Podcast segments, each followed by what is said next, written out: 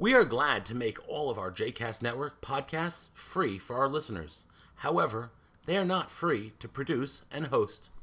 Please consider making a donation to JCast Network to help support our work by visiting jcastnetwork.org slash donate. Thanks for your support.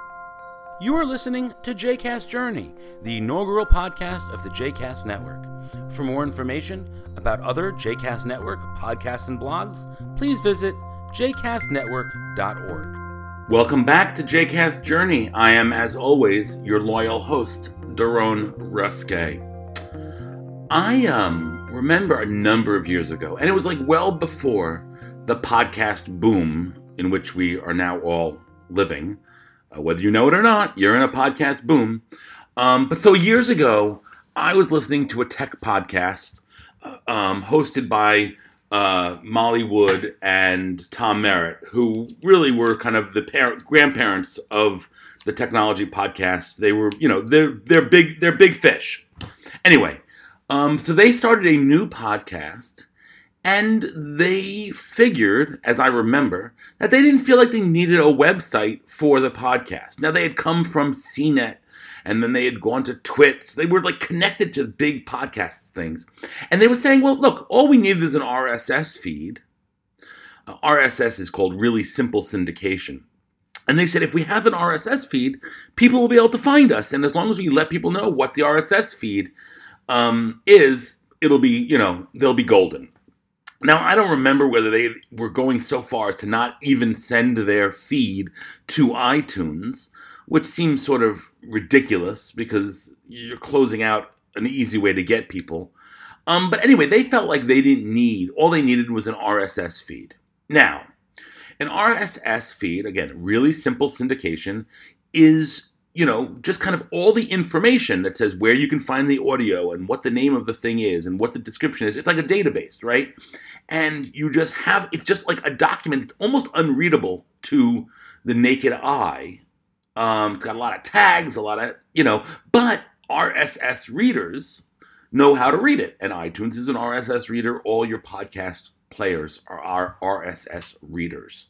Um, now, I was surprised back then that they didn't want to create a uh, a website for their podcast because for a number of reasons. First of all, WordPress and any blogging software automatically creates RSS feeds. So creating an RSS feed not through a blog seemed counterintuitive. Um, I've done it. Uh, I did it years ago. Again, right at the early, early years of podcasting. Um, I bought, found, and bought a, you know, an a RSS builder, you know, and it just created a document that lived online, but it wasn't a web page. There was no visual um, component to it. But it was clunky and annoying. Uh, you know, again, when when people, des- you know, designed um, the first people who designed web builders expected did not expect you to write in HTML. They expected you to use some sort of a drag and drop option. Um, and similarly, an RSS feed using a drag and drop, a, a, a better GUI, a, a graphic user, user interface, is a much easier way to build an RSS feed. So that was one reason I didn't understand them uh, why they wanted to just go with the RSS feed. But the other one was like aren't you um, kind of by not having the website um, and by being a little like snobby about only having an RSS feed, were you actually going to turn away um, other listeners, possible listeners?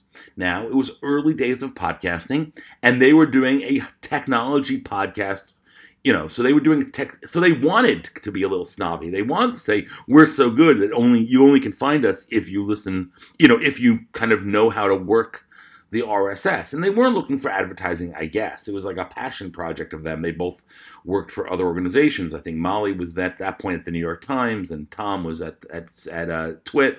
So maybe they just felt like they didn't want to have to, you know, manage a whole website, and maybe they wanted to keep it small.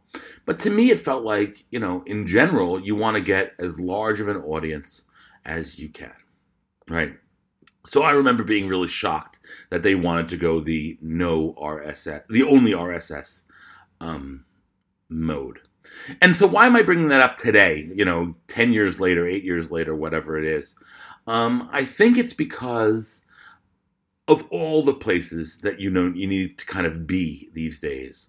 Um, again, we're on iTunes as we've always been. We have an RSS feed for those people who want to use something else. We are on Spotify. You know, we talked about this a few weeks ago.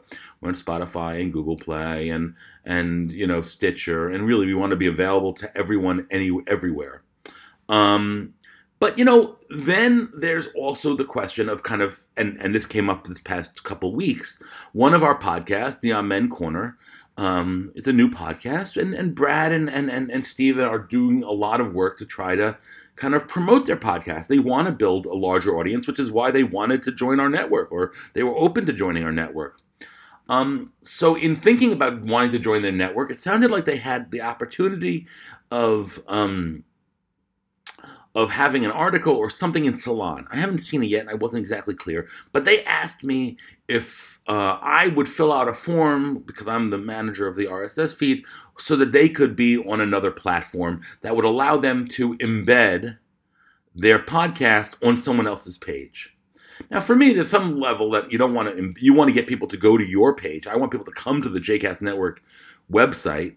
Um, but podcast, you know, again, but you don't need to with iTunes. You know, it goes right to your feed into into your computer or your iPhone or whatever, and you don't have to actually listen, come to my website, which is why I have a much smaller, you know, the number of hits I get on my website is much smaller than the number of people who listen to my podcast because my audio through RSS, really simple syndication, gets sent to everybody's phones automatically.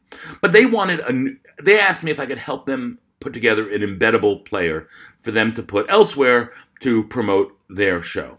And like, you know, again, I'm totally happy to do it. I know I have a number of ways I for a number of ways, and I do it for a number of shows. Uh, the Jewish Hour has their show embedded on their website um, at at HerschelFinman.com. Um, I tried to create an embed code for uh, for sermons, which is uh, David Kirschner's uh, podcast. Um, but he kind of it didn't work on on their system for reasons that I'm not clear. But again, so I'm happy to do it, and I have one way, and they wanted me to try another way, and you know I had never heard of the company they wanted to use, but I did it. So, but it was kind of like I went the opposite direction of what Molly and and and um, and Tom were doing. Is that I want to make it as easy as possible um, for people to find us. Uh, I want to make sure that I'm in every library I can be. I mean, for a while, I was submitting my podcasts to the Zune, uh, Zune, which was like Microsoft's response to the iPod. iPod. So they had their own uh, kind of library, and you had to submit each one of your podcasts to that library. Now, you never do it every week. You just have to submit the RSS feed once uh, and then automatically. And I was doing it for years, and nobody had a Zune. Zunes like never made it, and finally they just you know they crapped out. And they just said, "Forget it, we're not even going to do it." But I've been doing it for years, trying to get in as many places as possible, um, and I guess I'll continue to do it. Uh, but at some point, like you know, w- when it's a tiny little person, you know, a tiny other one, I don't think I'm going to get in the audience. I sometimes have to say, you know, can't we find another way? Uh, anyway, just wanted to reflect on that a little bit. Uh, I'll be back in two weeks. Hope you're good. Looking forward to speaking to you then. Uh, if you can, please consider making a donation at jcastnetwork.org slash donate. Thanks so much and talk to you in two weeks.